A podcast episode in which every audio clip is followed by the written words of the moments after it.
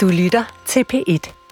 Så er vi her igen med programmet Surine og Kærligheden, hvor jeg forsøger at vinde lidt mere indsigt i kærlighedens forunderlige væsen. Mit navn er Surine Godfredsen, jeg er præst, og jeg er nået til et punkt i mit liv, hvor tanker om kærlighed har håbet sig en smule op, blandt andet fordi jeg snart skal giftes.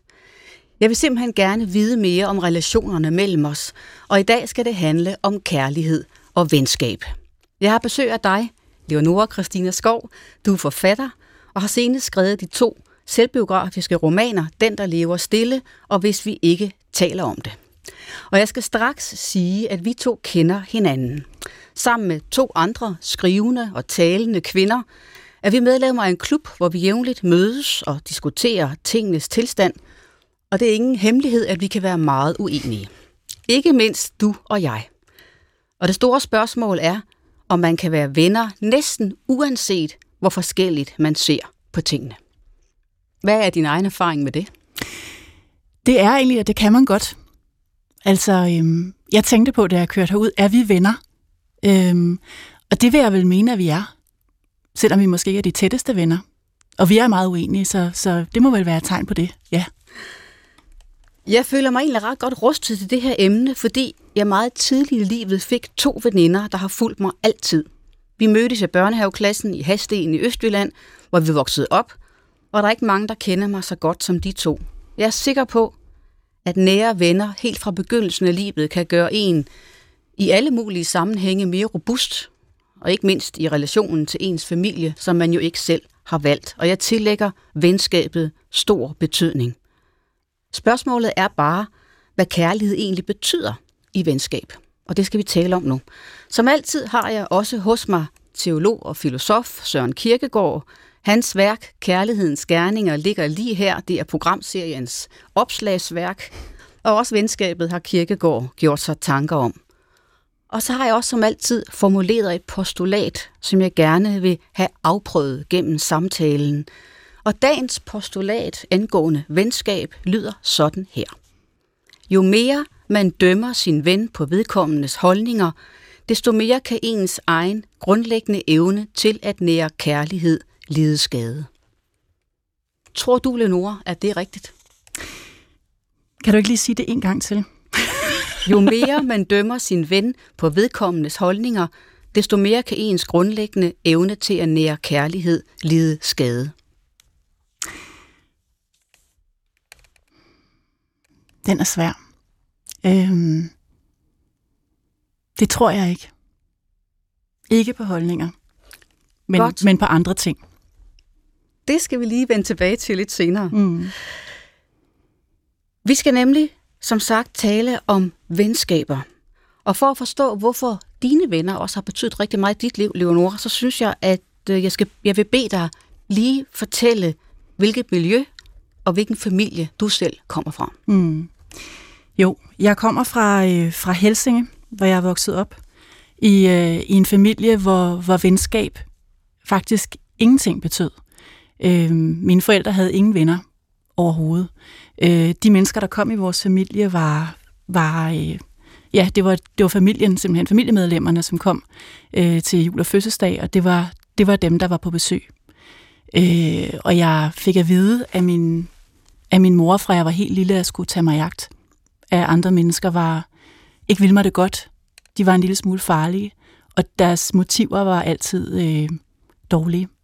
Så, så jeg ligesom øh, havde en frygt i mig fra starten af, sådan ret internaliseret øh, i forhold til, at, øh, at øh, jeg skulle holde mig på afstand af andre. Ikke? Spurgte du din far og mor, hvorfor, hvorfor har I ikke en venner? Nej, for jeg synes ikke, det var forkert eller mærkeligt. Jeg havde jo aldrig prøvet andet.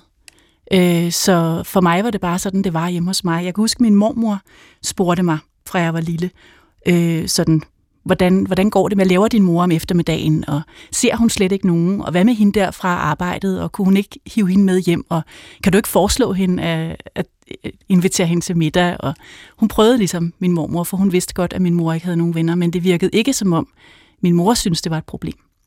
Det virkede som om, at min, min mor var gladest for bare at være derhjemme sammen med mig og min far. Hvad så, øh, hvis du fik øh, venner, øh, tog venner med hjem. Gjorde du det? Ja, øh, altså jeg havde en veninde i, i børnehaven, som jeg var enormt glad for, øh, der hedder Anita. Øh, jeg har desværre ikke kontakt med hende i dag, men vi var veninder, uden at det var egentlig noget, vi, vi snakkede om, eller der var i talesat, at det var min veninde.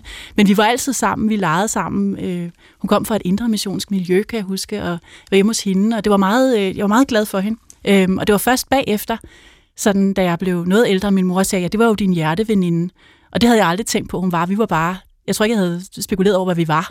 Ligesom. Øhm, men da jeg blev ældre, der, der tog jeg venner med hjem øh, fra skole, og, og de fik altid meget hård medfart, når de var gået. Der var altid noget galt med dem. Øh, om det så bare var, at de var dårligt opdraget, eller overvægtige, eller der var altid noget galt. Opfordrede din mor dig så til, at du ikke skulle se dem mere?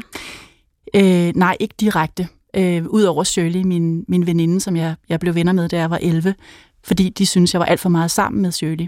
Øh, så der var en direkte opfordring til, at det skulle jeg holde op med.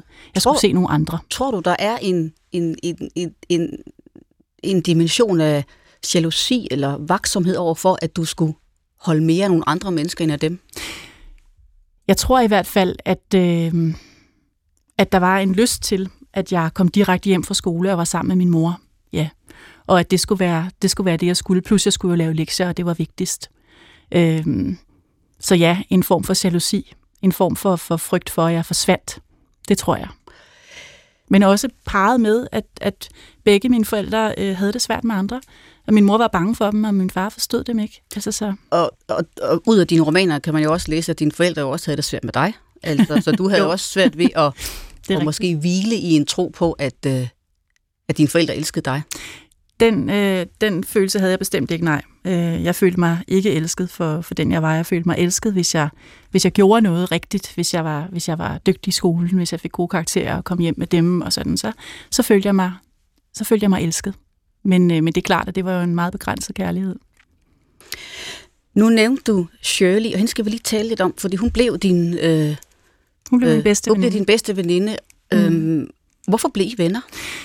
Øh, jeg tror faktisk, det var ud fra noget så øh, mærkeligt, som at vi begge to havde forældre, der var lidt ældre end, øh, end de andres forældre. På det tidspunkt var, var så tror jeg, gennemsnitsalderen blandt forældre sådan 5-26, når de fik børnene. Min mor var 31, og, min, og Shirley's mor var endnu ældre. Øh, og så var vi begge to enebørn og, og boede tæt på hinanden. Så jeg tror, at det var, sådan, det var det, der gjorde det. Og så fordi vi begge to tilfældigvis var hjemme en sommerferie og kedede os, og, og begge to lige havde opdaget popmusik, øh, og begge to øh, synes det var, det, var, øh, det var super fedt med Kylie Minogue. jeg tror, det var noget så overfladet som det, der gjorde, at, at vi fandt sammen. Kan du huske et øjeblik, hvor du har sagt til dig selv, hun skal være min ven, hende vil jeg gerne, hende vil jeg gerne have i mit liv? Ja, det kan jeg. Jeg kan huske, at altså, vi, havde, vi havde kendt hinanden et år på det tidspunkt, og, øh, og det var den her sommerferie, og jeg havde egentlig aldrig snakket med hende. Og så var jeg nede hos hende i den her, øh, det her parcelhus, og hun havde lånt mig en, øh, en single med øh, Melon Kim, det der nummer, der hedder Respectable. Jeg ved ikke, om du kan huske det. Ikke rigtigt, nej. Ja. Tay, tay, tay, tay. Jo, det kan jeg godt huske. ja, ja, jeg må sige. Det nummer. Øhm, og jeg synes, det var super cool. Og, og hun gav mig den med hjem, så jeg kunne låne den, så jeg kunne overspille den til kassettebånd. Og jeg kan huske der, da jeg cyklede hjem med den, at jeg bare tænkte, wow, vi kommer til at ses igen, for jeg skal aflevere den her tilbage. Hende vil jeg gerne ses igen med. Mm. Hvad lavede I sammen, dig og Shirley? Øhm, vi skrev øhm, popsange. Øhm, Shirley var øh, meget boy crazy. Der kan man sige, at vi er meget forskellige. Hun var meget boy crazy og skrev kærlighedssangen på engelsk. Meget begrænset engelsk, fordi vi havde kun haft øh, engelsk i øh, et år, tror jeg. Øh, men det havde vi nærmest ikke engang. Så det var, nogle, øh, det var virkelig altså, hjerte rime på smerte. Og det, det var så noget, vi, vi sad og skrev sådan nogle popsange. Og øh, så, øh, så snakkede vi om de andre i klassen, og, og lærerne. Dem var jeg noget mere optaget, end Shirley var drenge, ville hun meget gerne snakke om. Det var jeg meget lidt optaget af, men det måtte jeg også foregive at være. Så jeg blev virkelig socialiseret ind i heteroseksualiteten, uden det hjælp. og øh, ja, altså så tror jeg, vi, øh, vi, vi lavede, lagde make op på hinanden og øvede os i den slags. Og Shirley var sådan lidt mere fremmelig end mig. Hun havde fået lov at blive permanentet og havde fået sådan en flot øh, afbladet tot hår i øh, i sin pandehåret, ligesom uh, Caitlin fra Degrassi Junior High. Det var meget cool, husker jeg noget ja. Da I så øh, blev gode veninder, nære veninder, øh, lovede I hinanden noget? Altså, venner kan jo godt indgå en pagt, eller øh, lave sådan et eller andet lille drama omkring sig, især hvis man synes, man står i opposition til mange andre.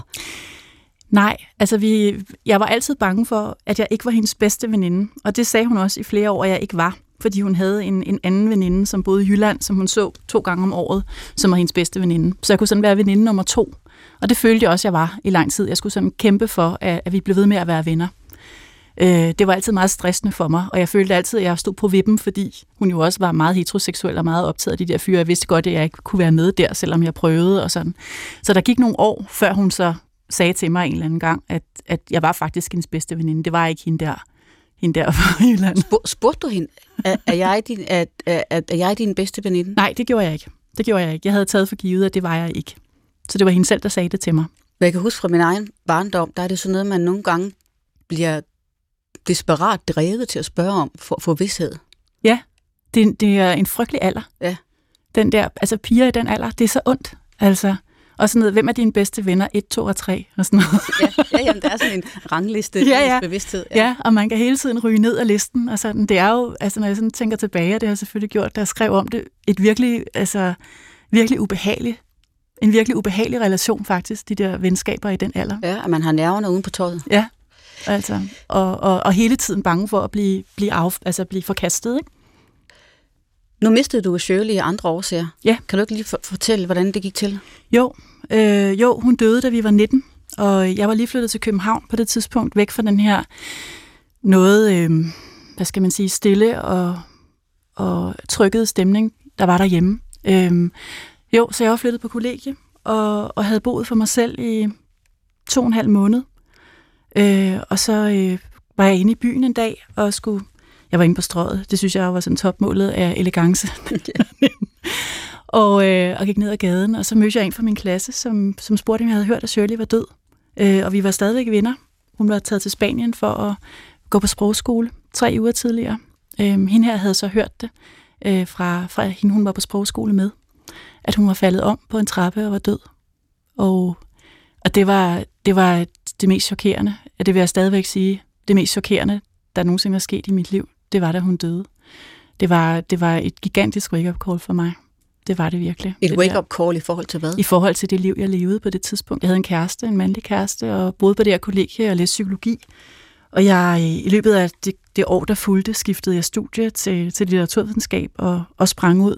Fandt Ingrid, min, min daværende kæreste, der var præst, øh, og flyttede i en lejlighed. Og det var det der med, at, at det kunne have været mig. Og det følte jeg meget tydeligt, fordi, fordi hendes begravelse var jo fuldstændig som at have været til min egen. Det var de samme mennesker, der var med, og, og, øh, og de samme lærere var der, og vi havde jo gået i de samme skoler og sådan, ikke? Kendte de samme mennesker. Øh, så jeg følte, at jeg havde en enorm skyldfølelse over at, at leve videre, over at det ikke var mig, der var død, øh, som, øh, som jeg ikke vidste, hvad jeg skulle gøre med, selvfølgelig. Øh, så det var, det var forfærdeligt uh, traumatisk for mig. Men hvorfor, at, hvorfor fik det dig til at ændre dit liv, at, at, hun, at hun døde? Øh, fordi jeg tænkte, at, at dels følte jeg, at jeg var her af en grund. Jeg, jeg, jeg var her for at skrive, jeg var her ikke for at være psykolog. Og, øh, og dels... Øh, så var det den der oplevelse af, at jeg også kunne dø. Altså, at det også kunne være mig, og jeg havde ikke noget tid at spille her. Altså, jeg kunne ikke sidde her med en eller anden mand, som jeg ikke øh, var forelsket i, og foregive at være, være hetero, når ikke jeg var. Og jeg kunne ikke blive ved med at læse det der. Altså, det var sådan, det var sådan en følelse af, at det kunne holde op. Og der var ting, jeg skulle her i livet. Altså. Og, øhm, og også, at jeg var heldig, at det ikke var mig.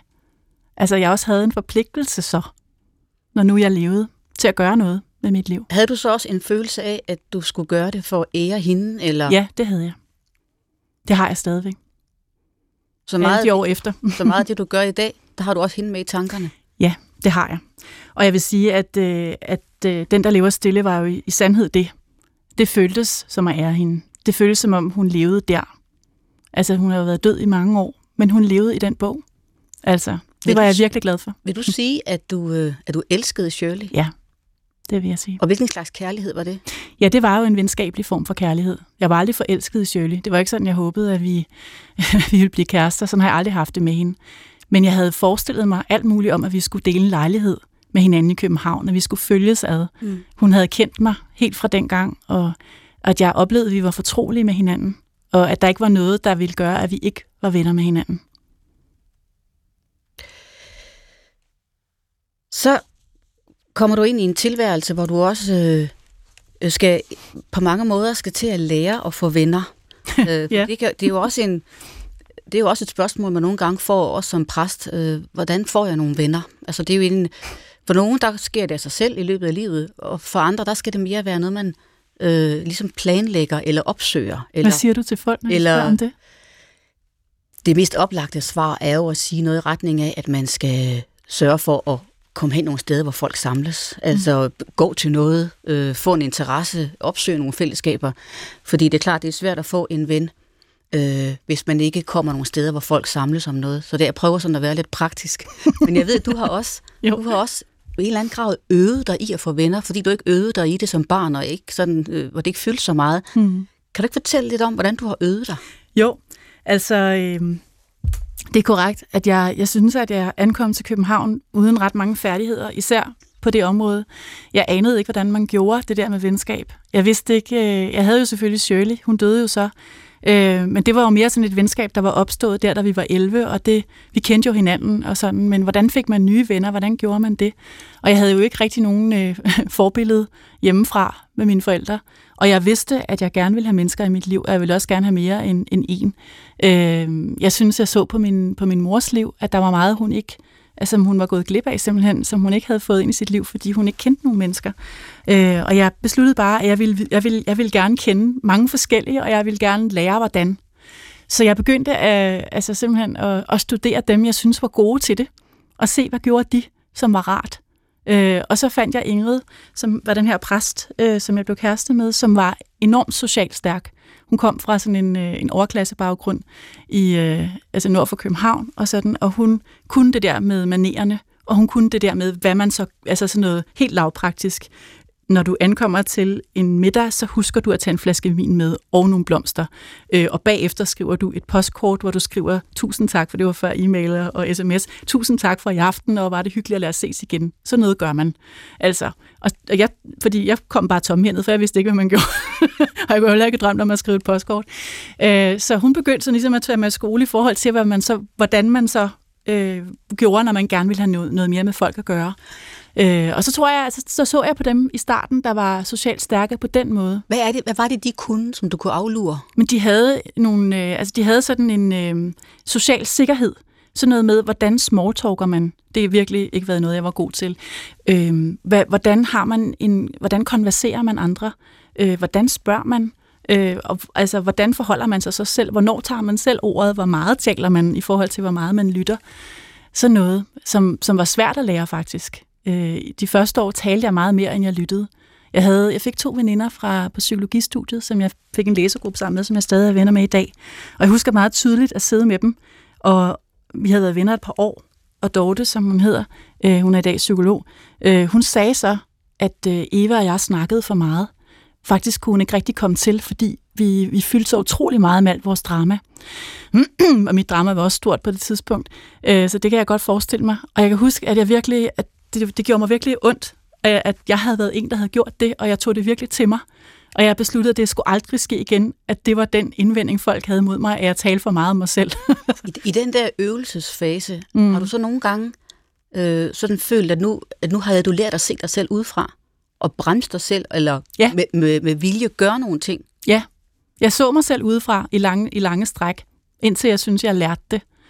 Altså, så, så havde jeg ligesom et blik på mig selv, sådan, okay, hvordan virker det her? Hvordan er jeg i den her situation? Øhm, er folk komfortable i mit selskab? Er det, virker det, jeg gør? Altså sådan meget sådan, det var meget sådan trial and error, vil jeg sige, de første år. Øh, og så, så var det også, tror jeg, fordi jeg ikke rigtig havde kendt nogen, og sådan, så gik jeg også bare efter hvem som helst. Altså, jeg var sådan, gud, det er da spændende, det, tager jeg, det siger jeg her til.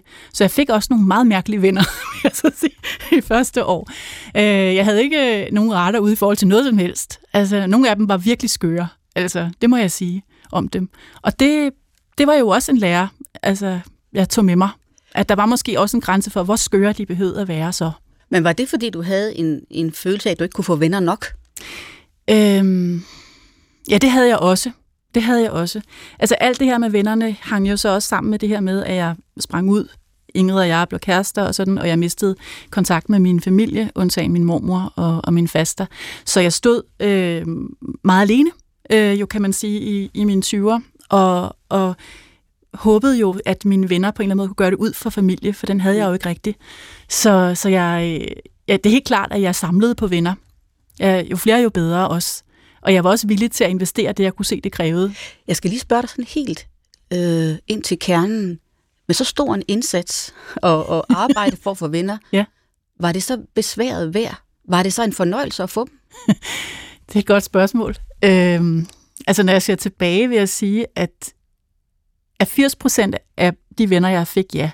De resterende 20, nej. Men sådan kan man vel ikke øh, gøre det op. Det var jo en, en, altså jeg skulle også lære, hvem der var værd at satse på. Altså. Og det tog bare nogle år. Synes du, det var skamfuldt at være en, der ikke havde venner? Nej, det synes jeg ikke. Øh, det synes jeg ikke. Fordi jeg, jeg var god til det, så jeg fik hurtigt venner. Altså det viser, at øh, det viser sig jo også ret hurtigt, synes jeg, at, øh, at verden består af mennesker, der gerne vil tale, og meget få vil lytte. Altså, så hvis man godt vil lytte, så kan man godt få venner. Det vil faktisk være et af mine bedste råd. ja, jamen glimrende at være lidt praktisk. Ja. Men, altså, så du har, du har måske lidt ændret dig fra at være et menneske, der talte meget, til et menneske, der lyttede meget? Ja, det har jeg. Øh, jeg ved egentlig ikke, hvordan oplever du det, når vi er sammen? Gør jeg det der? Det kan jeg ikke, det ved jeg ikke engang. Taler jeg meget der? Du taler meget om bestemte emner, og så er der andre gange, hvor du lytter meget. Ja. Jeg synes, du, du skifter sådan lidt fra den ene til den anden rolle. Det gør du også. Ja, du gør det samme. Du lytter også meget. Det er godt. Det er en god, god egenskab. At det synes jeg også, det er. Det er en god egenskab. Til gengæld ved jeg, Leonora, at du også har en, en slags grundangst. Ja, øh, det har jeg. Som sikkert også stammer mange. fra din barndom, for, for at miste de venner, du har. Kan du mm-hmm. ikke mhm. beskrive, hvordan det føles? Jo, det kan jeg. Altså, jeg, altså det, det er især den gruppe venner, som, øh, som jeg lærte at kende de år her, hvor jeg, hvor jeg, sådan, hvor jeg stod der uden familie, og, og hvor vennerne blev så vigtige, og hvor jeg, hvor jeg sådan øvede mig i at have venner, og, og synes det var sådan en sejr, hver gang det lykkedes mig øh, at få, få en ny, øh, som godt gad at ses igen. Øh, de mennesker, som, som jeg har fra den periode, har jeg altid haft en frygt for at forsvandt igen. At øh, jeg skulle gøre noget særligt for, at de blev. Øh, jeg har i hvert fald fået, fået, en gang troet, at det var alle, jeg havde det sådan med, men så fik jeg tænkt mig om, og det var det faktisk ikke. Det er præcis de mennesker. Og der taler måske om en 12-15 stykker, det er også mange. Altså, som, hvor jeg altid har en frygt for, at, øh, at jeg ikke hører fra dem igen. Altså, jeg kan ikke bare skrive, det kan jeg stadigvæk ikke, en øh, besked til folk om, hey, skal vi ikke ses? Jeg skriver altid, øh, hvis du har tid og lyst, kunne det være hyggeligt at ses. Det er altid en mulighed for mig, at de ikke har lyst. Så du har ikke, du har ikke lyst til at kræve noget af dem? Det er jo altid problemet for mig, at det har jeg ikke. Øh, jeg er meget lidt krævende i den relation, og jeg er dog blevet bedre, vil jeg sige, fordi øh, i mange år var jeg så lidt krævende, så jeg, jeg, altså jeg kom til at give virkelig meget i, de, i nogle af de relationer, vil jeg sige. Og, øh, og det gjorde jo også, at da jeg fik rigtig travlt, og det har jeg jo haft i nogle år, der blev det faktisk svært for mig at overkomme at, at være den, der skulle give så meget, samtidig med, at jeg også ligesom skulle øh, lancere bøger og gøre ved. Men, men hvad, hvad er grunden, hvis du selv skal komme med et gæt på, at du nær angst for at miste dine venner? Det tror jeg øh, hænger rigtig meget sammen med den der grund, grundfølelse af ikke at være værd at elske, må jeg sige. Det der med, at hvis jeg skal gøre mig håb om, at nogen gider at være sammen med mig og godt kan lide mig, så skal jeg give noget. Jeg kan ikke, det kan ikke bare være mig som person. Jeg skal komme med noget. For ellers så gider de nok ikke alligevel. Det er den. Det er den angst. Er der ikke en, øh, en farlig linje mellem at gerne vil give og så være behagssyg? Eller? Jo, desværre. Og behagssyg er jo nok det sidste, man har lyst til at være i denne verden. jeg vil sige, at, øh, at det gode for mig er, at, øh, at de mennesker, jeg har mødt inden for de sidste 10 år, har jeg det ikke sådan med. Øh, til 15 år, vel. Øh, der har jeg ikke den samme frygt. Og det gør egentlig, at jeg mere, kan være mere mig selv i relationerne og mindre bange. Det er rigtig rart. Øh, og jeg har arbejdet ret meget med det der med, at, at få sat nogle grænser også i, i relationer, hvor jeg er bange for at miste folk, for det går jo ikke. Altså, det gør det jo ikke. Hvad er det, der gør, tror du, at den angst den bliver mindre? Det er, øh, tror jeg, det handler rigtig meget om, at, øh, at kunne lide mig selv bedre, faktisk. Øh, meget altså banalt. Det der med, at, at faktisk synes, at, øh, at jeg er okay og værd at elske. At, øh, at det er fint nok, som jeg er og at jeg ikke behøver at præstere så meget hele tiden, for at nogen skal kunne lide mig. Altså, det kommer jo indenfra, rigtig meget af det. Øh, det er ikke rigtig noget, som andre kan gøre noget ved. Det hjælper ikke, altså, selvom jeg ved, at Annette elsker mig, og det har hun gjort i mange år, så det er ikke, det er ikke som sådan det. Det er, jo, det er jo noget, der kommer indfra, som man selv skal føle. Man skal føle, at man er, man er det værd. Hvis man har nogle relationer i sit liv, og man er bange for, at de skal forsvinde, det er der jo mange, der kan genkende selvfølgelig. Det kan jeg også selv. Øhm, så kan man måske også have en tendens til at skjule nogle ting. Er der noget i, i din personlighed, du har synes du skulle skjule, for at være mere attraktiv, eller at folk vil holde fast ved dig? Mm. Det er også et godt spørgsmål. Øhm. Jeg har i hvert fald skjult, hvor bange jeg har været for, at de skulle forsvinde. Som jo kan virke paradoxalt. Det har jeg synes var meget skamfuldt, at jeg var bange for det. Øhm. Og jeg har vel også skjult uenigheder. Jeg har ikke gået ud og sagt, det der, du gør der, synes jeg er fuldstændig fucked up. Øh, eller hvad helvede er du? eller, sådan, eller så svar dog på min mail, eller et eller andet. Jeg har ikke stillet krav på den måde. Det er mere sådan, jeg tror ikke dele af min person ellers. Jeg har egentlig gået, altså, har egentlig lagt mm. tingene ret meget frem, synes jeg. Øhm, men ja, nogle ret afgørende ting har jeg i hvert fald undladt at tale om. Hvad med dig? Jeg kan godt finde på at skjule, eller i hvert fald nedtone, øh, håber jeg, hvis jeg bliver for fordømmende. Så det er klart min største last. Det kommer vi tilbage til lige om lidt. Det er jo også en del af mit, øh, mit postulat i dag, at, øh, at nogle gange, hvis jeg, jeg dømmer for hurtigt, eller bliver for øh, indvendig irritabel, så prøver jeg virkelig at skjule det, fordi det synes selv, det er meget usympatisk. Nå, okay. Det kommer jeg lige tilbage til. Du er ret sjov, når du bliver farvet til gengæld. Det må du aldrig skjule. så det bliver du meget let. Så skete der, og det er jo en ord faktisk, at, øh, at, øh, at du og jeg og to andre, og de to andre, det er Anna Libak, som er udenrigsredaktør på Weekendavisen, og Anna Sofia Hermansen, der er kulturkommentator på Berlingske. At vi fire, vi lavede en klub, hvor vi sådan mødes jævnligt, spiser, mm. diskuterer tidens temaer, følger en nogenlunde fast dagsorden, læser bøger en gang imellem, som vi diskuterer. Og det hele taget, så har vi et venskab, som, som øh, også skal kaste noget af sig. Mm. Det, er blevet, det er blevet indgået, fordi vi gerne ville hjælpe hinanden. Altså, vi skulle, øh, vi skulle gavne hinanden. Ja.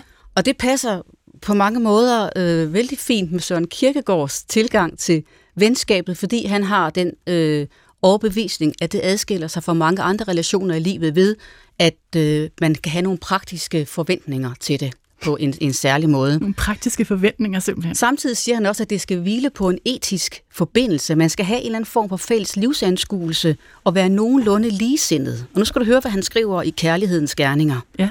To venner elsker hinanden på grund af ligheden i sæder, karakterer, syssel, dannelse osv.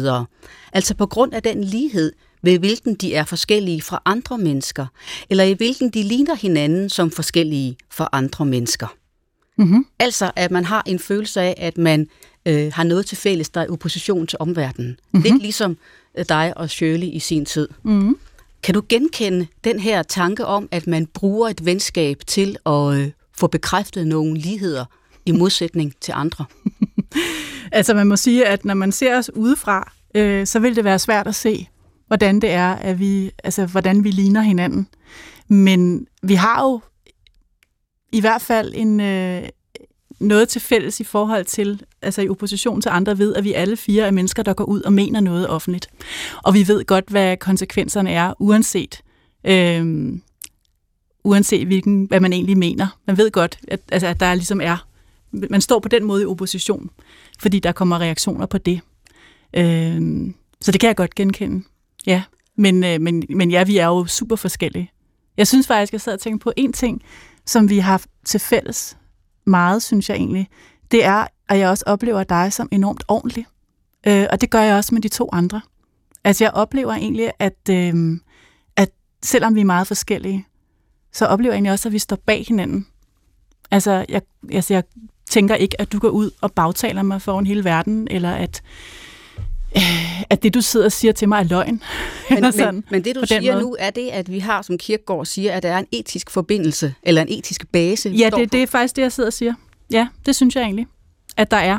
Altså, at, at noget, som faktisk er virkelig vigtigt for mig i relationer generelt, er, at, at jeg kan stole på folk.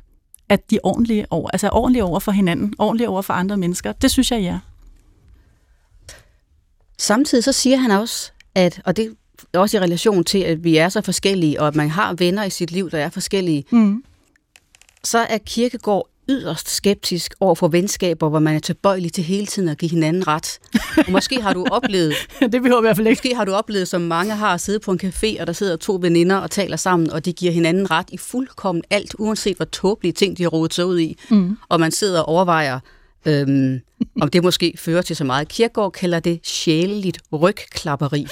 Og han, er siger, smukt. og han siger sådan her, hvor ægelt at høre disse fade, stereotype prædikner over venskab, over den gensidige forståen. Ja vist, hører der en forståen til venskab, men ikke den, der gør, at den ene bestandig ved, hvad den anden vil sige. Nej, til venskab hører netop, at den ene aldrig ved, hvad den anden vil sige. Så snart det moment, altså det forudsigelige moment, er indtrådt, er venskabet forbi. Okay.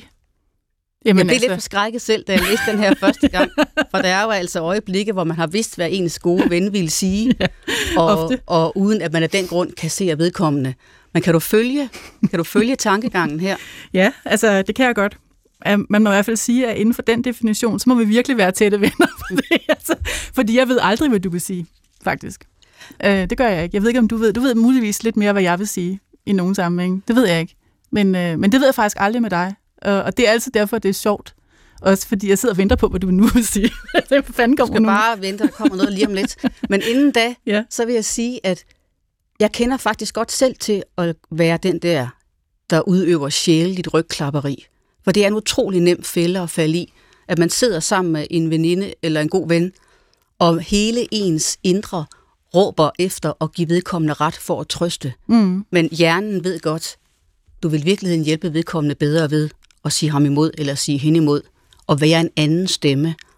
Og Hvad derfor gør kan du jeg, så? Derfor kan jeg godt komme i tvivl om nogle gange, om hvor god en ven man egentlig er, når man bedriver det der. Altså, der er jo mange, som, altså hvis hele venskab det er, at, at de vil bare læse af, og så vil de egentlig bare have, at man skal sige, det er også synd for dig, eller det, det er svært. Øh, det kan jeg godt se, og, og så vil de gå hjem igen og have det lidt bedre af det. Øhm, det, det, det er ofte der, hvor man går derfra og tænker, det kunne lige så godt have været en anden, der sad der, fordi det er jo ikke mig. Altså, det er jo ikke, hvad har jeg givet her? Ikke en skid. Øhm, men, men, jeg tror også, jeg tænkte, jeg tænkte på en eller anden gang, jeg kan huske, jeg var med i et eller andet radioprogram, tror jeg, med nogle kvinder, hvor, hvor hende, der var studieverden inden tiden, sagde, at det var rigtig rart, hvis vi gad at holde fast i vores uenigheder øh, i programmet, fordi hun havde erfaring for, at især kvinder faktisk endte med at være meget enige, selvom de startede på helt forskellige positioner. Så endte de med at sidde og være enige i radioprogrammet, og det var hun ret træt af. Jeg havde ikke tænkt over det på den måde, men det er jo rigtigt, at kvinder meget ofte ender med at blive utrolig enige i løbet af, af diskussioner, selvom de virkelig ikke er enige til at starte med. Men har du ikke i din oplevelse af at frygte at miste venner, også påtaget dig den der falske, overfladiske rolle, hvor du har siddet og tale folk efter munden? Jo, det har jeg øh, i en vis udstrækning gjort. Øh, jeg vil dog sige om mig selv, at jeg, at jeg også holder meget af at, øh, og prøve at handle. at prøve at sige til folk, hvad vil du så gøre? Altså det, det vil jeg dog sige, at jeg, jeg prøver på at, at tale folk derhen, men jo, jeg har bestemt også siddet og lyttet og sagt, det lyder forfærdeligt svært, eller det kan jeg godt forstå, eller jamen selvfølgelig måtte du forlade ham. Det er jo klart. Selvom alt, alt I må tænke, men det bliver jo lige sådan næste gang. ja. Leonora, nu vil jeg simpelthen lige træde ud af min værtsrolle. Ja, nu er, jeg det. bare, nu er jeg bare mig. Ja. Og så vil jeg spørge, om du kan huske en aften, hvor vi diskuterede transpersoner, Det kan jeg godt. og hvor øh, vi kom op og skændes. Det var ikke første gang eller sidste gang, Nej, du var på skændes. Fordi vi kom op og skændes om, hvorvidt det giver mening med alt det her kønsskiften og, øh, og benægtelsen af, at man er øh, øh, den, man er fra Mm, fødslen og fra den biologiske side. Og jeg tror endda, jeg har sikkert også henvist til skabelsesberetningen fra Bibelen sikkert. den aften og sagt, at det er ikke noget tilfælde, at den mytologi er skrevet på den måde. Ja. Øhm, og jeg siger det bare for at give lytterne en fornemmelse af, at det er sådan nogle ting, du og jeg kan blive virkelig uenige om. Ja. og, jeg, og jeg har meget svært ved at forstå øh, den her, øh, eller jeg har meget med at forstå din argumentation i forhold til den flydende virkelighed. Det har du. Kan du huske, hvad dit argument var den aften? Øh, jeg kan huske, at, at jeg var meget stille i lang tid. De, I talte om, de var meget enige, tror jeg, i at, øh, at det også var for galt. Og der var nogle, nogle mænd, der havde skiftet øh, køn til kvinder, og så ville de i kvinders omklædningsrum. Og der var alt muligt med det. Og jeg husker, jeg sad og tænkte sådan, hvordan skal jeg komme ind her? Fordi jeg kan ikke holde ud og høre mere på det. Det var sådan, jeg havde det, for jeg har venner, der er transpersoner. Jeg har to, som er meget gamle venner og meget kære venner, øh, faktisk, som jeg har fulgt, og hvor jeg ved, hvor svært det er øh, at have været. Og, øh, og jeg kunne slet ikke holde det ud. Og jeg, jeg, jeg, følte, jeg ved selvfølgelig, kender jo også dig. Jeg vidste godt, at, øh, at det ikke var mine venner, du snakkede om, øh, og at du var i gang med at tage en principiel diskussion. Mm. Det var du nemlig rigtig glad for. Mm. Øh, du vil gerne hive det op og tale om principielle diskussioner, i stedet for, i stedet for enkelt individer. Og jeg, og jeg kunne se, at hvis jeg begyndte at sige noget, så ville det blive sådan en anekdotisk historie om mine to venner, og derfor kunne jeg ikke snakke om det, men jeg kunne bare ikke holde det ud, så til sidst sagde jeg det. Jeg sagde et eller andet med sådan, hør lige her, jeg kender faktisk to af mine venner, bedste venner, er, er transpersoner. Jeg kan holde ud, I taler om det på den her måde.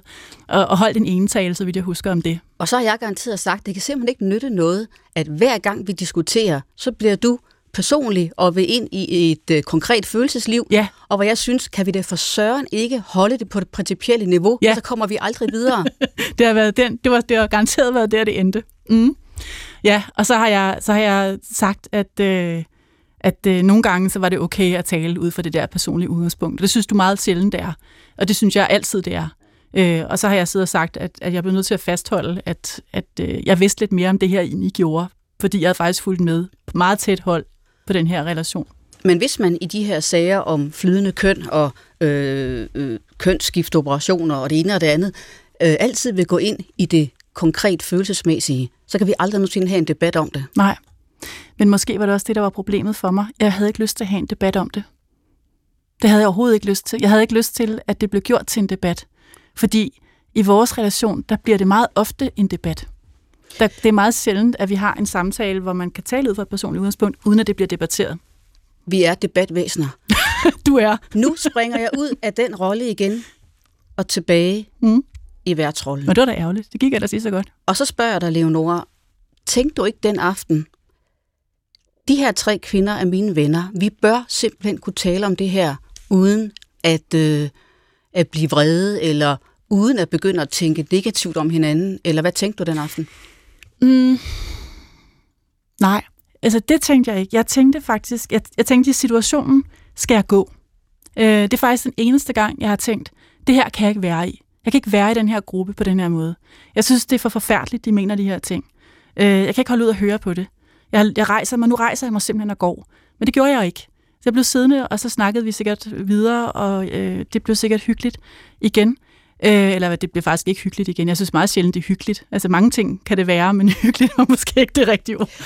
men, men, men, øh, men jeg tænkte øh, bagefter, at, øh, at der var et eller andet meget fedt over, at øh, vi var så utrolig uenige, og at jeg gav min uenighed så kraftigt til kende, for det ville jeg ikke gøre i mange andre relationer privat. Hvorfor er det forfærdeligt, at man er så uenig? Det er heller ikke forfærdeligt, at man er så uenig, men jeg tror, at jeg har været vant til, at øh, dels har jeg været vant til frygten for, at så forsvandt folk nok. Men nu er I jo ikke forsvundet endnu. Vi sidder der stadigvæk øh, omkring diverse borer sammen med mig. Øh, så jeg tænker, at det kan nok godt bære, at vi er virkelig uenige. Øh, og så tror jeg bare, at man har sådan en, en... Det ved jeg ikke. Det er også den der hyggeforestilling. Det skal også være lidt hyggeligt, som jeg lige sagde. Det er overhovedet ikke... Altså, det synes jeg ikke, det er.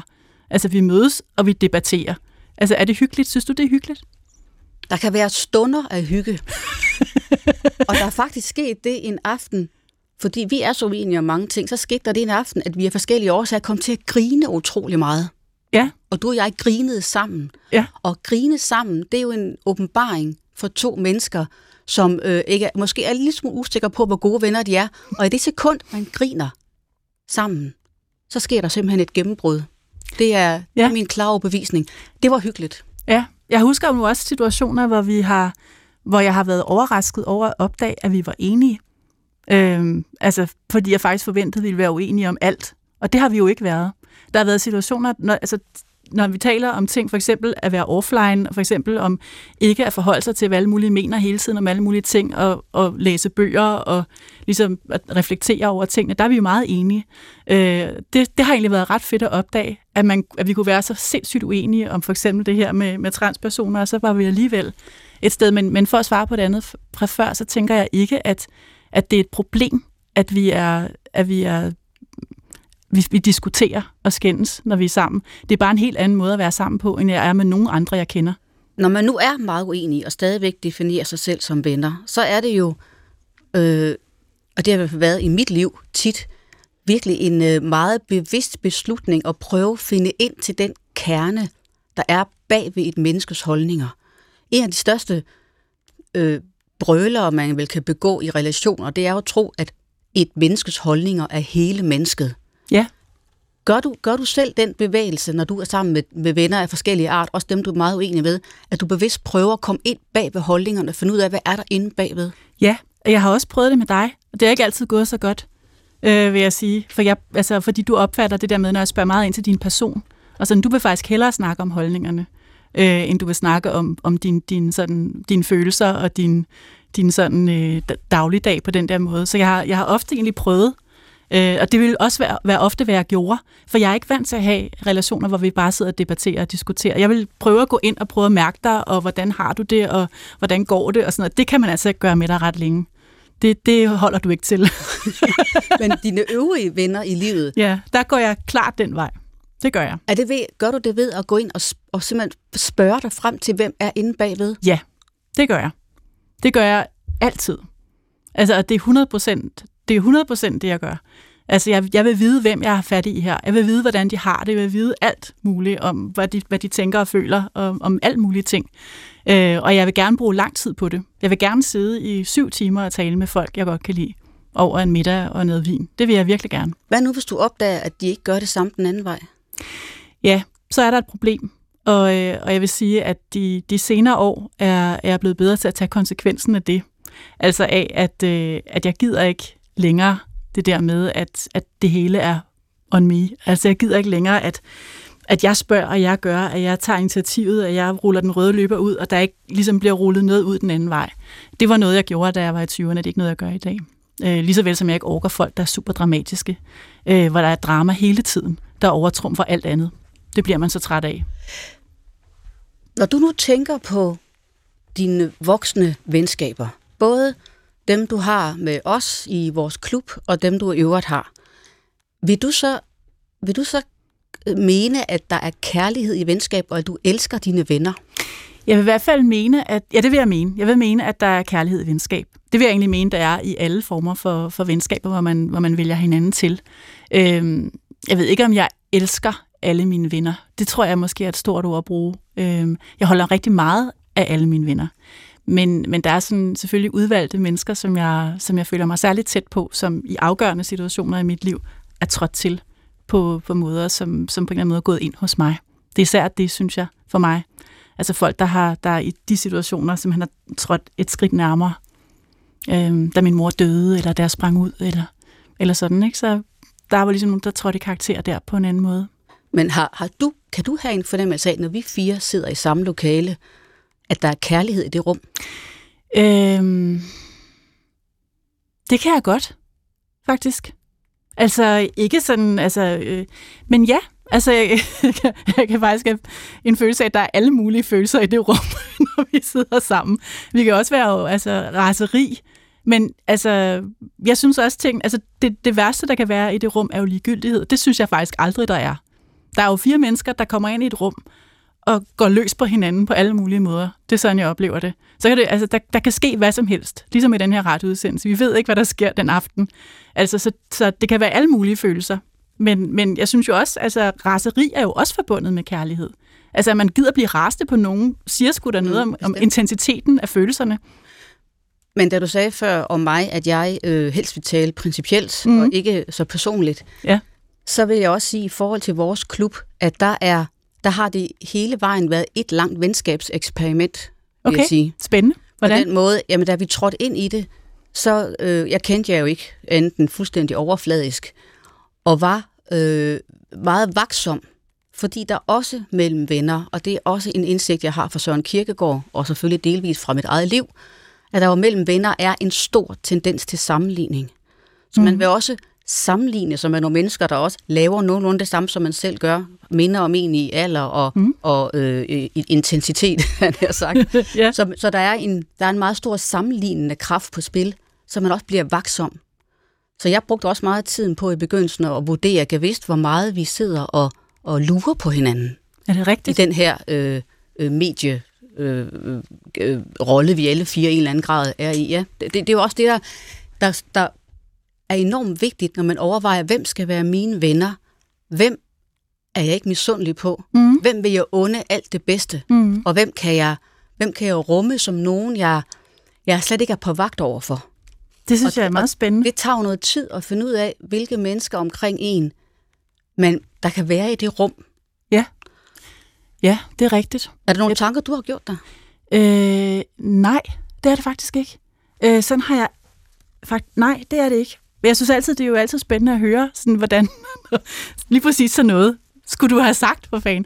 Nej, øh, jeg tror måske for lytternes vedkommende, jeg skal måske lige sige det her med, at, at gruppen startede, fordi Anna Libak var min redaktør på Weekendavisen, og det hun var en fremragende litteraturredaktør. Da hun ikke var det længere, ville jeg gerne være venner med hende. Det kunne ikke lade sig gøre på en eller anden måde, fordi hver gang jeg foreslog, at vi skulle ud og drikke kaffe, synes Anna, at vi skulle mødes i Berlingskes kantine til frokost. Og så kunne vi sidde der i øh, tre kvarter, hvor efter hun blev kaldt tilbage på job. Anna er en travl kvinde. Anna er en travl kvinde, og hun forstod heller ikke, hvad jeg ville. Det tror jeg ikke. Altså hun fattede ikke, at det var det, jeg prøvede. Og så var anne Sofia Hermansen og jeg venner i forvejen, og så snakkede vi bare om, hey, hvad kan man gøre, fordi Anna øh, anne Sofia ville gerne lære Anna bedre at kende. Øh, og så havde anne Sofia haft dig, Sørine, i studiet i et radioprogram, og sagde, at, øh, at du var enormt sød. Og, og jeg synes, du var spændende. Og så var det sådan, hey, hvad med, vi sætter os fire sammen, og så får vi Anna ud af kantinen, og så kan vi mødes hjemme hos hende, og så kunne vi bare se, hvordan, hvad der skete. Men jeg havde forestillet mig, at det var, bare var for en aften. Jeg havde ikke nogen forventning om, at det her var noget, der skulle, der skulle, øh, der skulle fortsætte øh, på den måde. Og, og første aften gik virkelig dårligt, husker jeg. Vi skændtes hele aften. Øh, så vidt jeg husker i hvert mhm. fald. Virkelig. Vi skændtes som homoseksuelle familier. Ja. Gjorde vi det? Nå, jeg kan slet ikke huske om hvad, det har jeg blokeret fuldstændig. Okay, det gjorde vi så. Ja, øh, det har sikkert været en dejlig diskussion, øh, kan jeg forestille mig. Og øh, så jeg tror bare, at mit, mit udgangspunkt var et andet, fordi jeg kendte både Anna og jeg kendte Anne Sofia mm. i forvejen. Øh, og, og, og har ikke haft den der sammenligning øh, kørende med nogen af jer, faktisk. Nej, og der kom jeg jo så til at erkende noget pinligt, for det er, det er pinligt at være den, der træder ind i et rum og sammenligner. Synes du øh, det? Ja, det synes jeg, det er. Det er da menneskeligt. Ja, det er menneskeligt, men det bliver det ikke mindre pinligt af. Det er, det er, jo, det er jo en opfattelse af, at man øh, gerne vil stå så stærkt i forhold til de andre. Det er ren skolegård. Og jeg er egentlig glad for, at vi har fået de her ting sagt. ja, øh, fordi, det der... og for, fordi min pointe med det her er, at når man i kirkegårdsk forstand beslutter sig til at etablere et venskab, mm. som voksne mennesker, pragmatisk som det her er, så går der bare noget tid, før man finder ud af, om man faktisk kan være rigtige venner, eller om det er en praktisk ordning med noget, man skal bruge til noget. Ja. Og der tror jeg, at vi i en eller anden grad øh, nu bevæger os i retning af at, øh, at opdage det. Så noget tager tid. Mm. Og der tror jeg også, det er meget, medmindre man bliver venner på en måde, hvor det er indlysende fra dag et, når man mødes, det er man så heldig, det også kan ske. Mm, jo, så må sikkert. man også prøve at bygge sine venskaber op med stor tålmodighed, tror jeg, især når man er så forskellige, som vi er. Ja. Og med en, øh, og med en følelse af, at øh, hvis det skal komme, så skal det vokse langsomt frem. Ja, og man skal være villig til jo også at give det noget, øh, noget plads og, og faktisk investere noget i det. Det tænker jeg egentlig ofte på i forhold til, hvordan folk forestiller sig, at det er, at man skal faktisk have lyst til at investere noget tid. Altså, det er helt, helt lavpraktisk. Ja. Man skal mødes relativt ofte. Man kan ikke bare mødes to gange om året og så regne med, at man har et venskab. Og når, man, altså, når jeg taler om det her med, at ting vokser langsomt frem, så kommer jeg til at tænke på en, en episode for nogle år siden, hvor jeg var meget ulykkelig. Og hvor en af de veninder, som jeg nævnte i min indledning, som jeg har kendt fra jeg var helt lille, mm pludselig i telefonen sagde til mig, Sorine, jeg elsker dig. og jeg blev så overvældet af det, for jeg er ikke i tvivl om, hun mener det. Og jeg ved også, hun i det øjeblik sagde det for at trøste mig. Fordi sådan noget siger vi ikke normalt til hinanden. Og det, gør, man, og det gør man sjældent i venskaber. Men ja. der kunne jeg bare se, at når ting vokser frem over lang tid, så kan venskaber være noget af det mest inderlige, der også findes. Jeg vil også sige, altså jeg var jo med til din 50-års fødselsdag, og, og så din vennekreds og jeg var sgu så rørt over, du, der, jeg har aldrig nogensinde været til en fødselsdag med så mange taler. øh, så mange virkelig kærlige taler for mennesker, der var virkelig forskellige, som du så var venner med. Og jeg var sådan, jeg ved ikke, hvad jeg havde forventet, men jeg havde heller ikke set dine venner før. Jeg var sådan, okay, det der, det skulle i orden. Altså, der var noget over det, hvor jeg tænkte, okay, sådan ville min sikkert også være, for jeg kender også mange forskellige mennesker, men det var så tydeligt. Det undrer mig ikke, at der er en, der ville sige sådan til dig, fordi det, det, det var jo også den oplevelse, hele den aften var. Nu tror jeg, vi er ved at være fremme ved postulatet, ja. som vi lige skal have tjekket efter. Jo mere man dømmer sin ven på vedkommendes holdninger, desto mere kan ens egen grundlæggende evne til at nære kærlighed lide skade. Du sagde ved indledningen, at, øh, at du var uenig. Hvad siger du nu? Øhm, jeg er stadigvæk uenig. Altså egentlig. Øhm, jeg tror ikke, at det er det, der får ens, øh, ens evne til at nære kærlighed til at lide skade. At man dømmer. Men man går glip jo af, af nogle rigtig gode venskaber, hvis man gør. Du tror ikke, fordømmelsens kraft kan gøre en så negativ, at Generelt. kærligheden bliver slidt?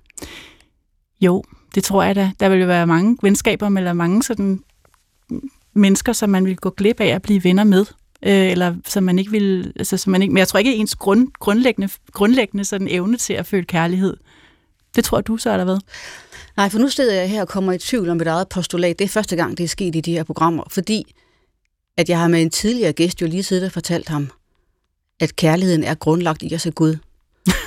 og det tror jeg på. Nå, jeg så hvis man, øh, så hvis jeg skal holde den tanke fast, og det gør jeg til min dødsdag, så tror jeg, jeg vil lade det her postulat falde, og i stedet sige, at øh, jo mere man dømmer andre mennesker, jo mere kan man komme til at miste respekt for sig selv. Mm. Mm. Jo, og jo mere ensom kan man også blive i sit liv. Ja, det er absolut også en central pointe. Leonora Christina Skov, tusind tak, fordi du ville være med. Det er jeg meget glad for.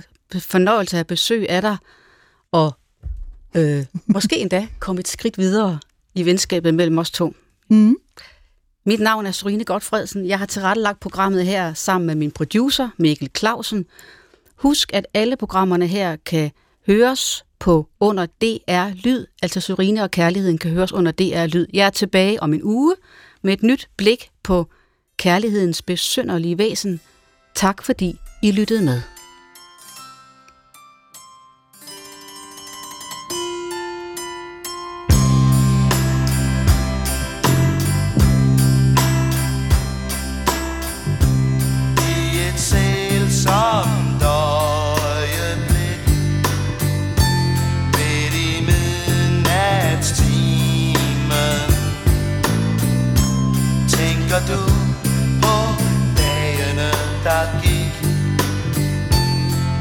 Forsvandt i